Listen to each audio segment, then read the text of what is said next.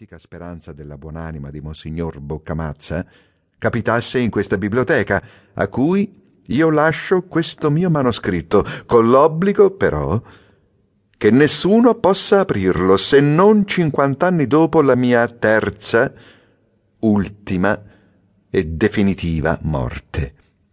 Giacché per il momento, e Dio sa quanto me ne duole, io sono morto, sì, già due volte, ma la prima per errore e la seconda sentirete.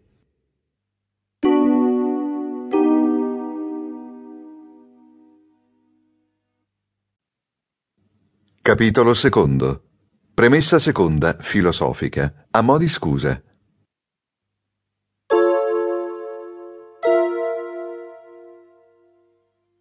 L'idea, o piuttosto il consiglio di scrivere, mi è venuto dal mio reverendo amico Don Eligio Pellegrinotto, che al presente ha in custodia i libri della Boccamazza e al quale io affido il manoscritto appena sarà terminato, se mai sarà. Lo scrivo qua, nella chiesetta sconsacrata, al lume che mi viene dalla lanterna lassù della cupola, qua, nell'abside riservata al bibliotecario e chiusa da una bassa cancellata di legno a pilastrini, mentre Don Eligio sbuffa sotto l'incarico che si è eroicamente assunto di mettere un po' d'ordine in questa vera Babilonia di libri. Temo che non ne verrà mai a capo. Nessuno prima di lui s'era curato di sapere, almeno all'ingrosso, dando di sfuggita un'occhiata ai dorsi, che razza di libri quel monsignore avesse donato al comune. Si riteneva che tutti o quasi dovessero trattare di materie religiose. Ora il pellegrinotto ha scoperto, per maggior sua consolazione, una varietà grandissima di materie nella biblioteca di Monsignore, e siccome i libri furono presi di qua e di là nel magazzino e accozzati così come venivano sotto mano, la confusione è indescrivibile. Si sono strette per la vicinanza fra questi libri amicizie oltre ogni dire speciose. Don Eligio Pellegrinotto mi ha detto, ad esempio, che ha stentato non poco a staccare da un tratto molto licenzioso dell'arte di amar le donne libri 3 di Anton Muzio Porro dell'anno 1571, una Vita e morte di Faustino Materucci, benedettino di Polirone, che taluni chiamano beato, biografia edita a Mantova nel 1625. Per l'umidità le legature dei due volumi si erano fraternamente appiccicate.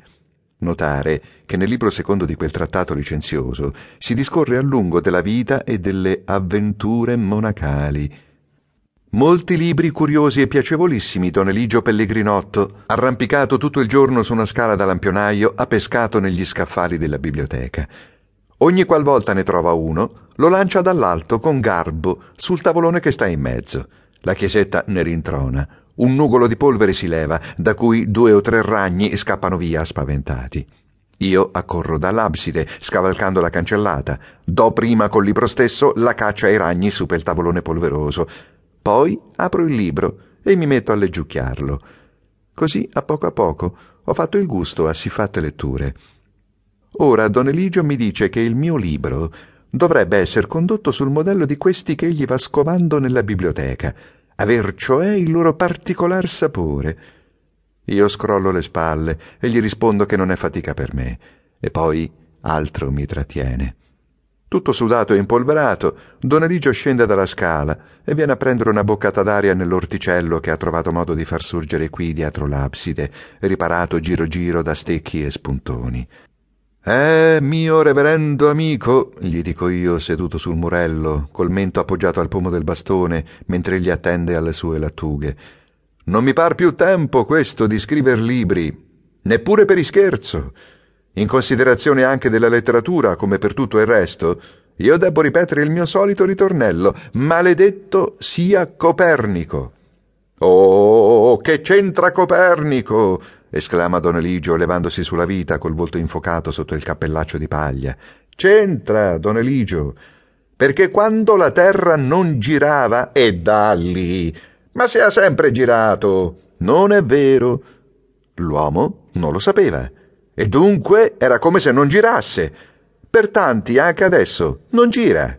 L'ho detto l'altro giorno a un vecchio contadino e sapete che mi ha risposto? Che era una buona scusa per gli ubriachi.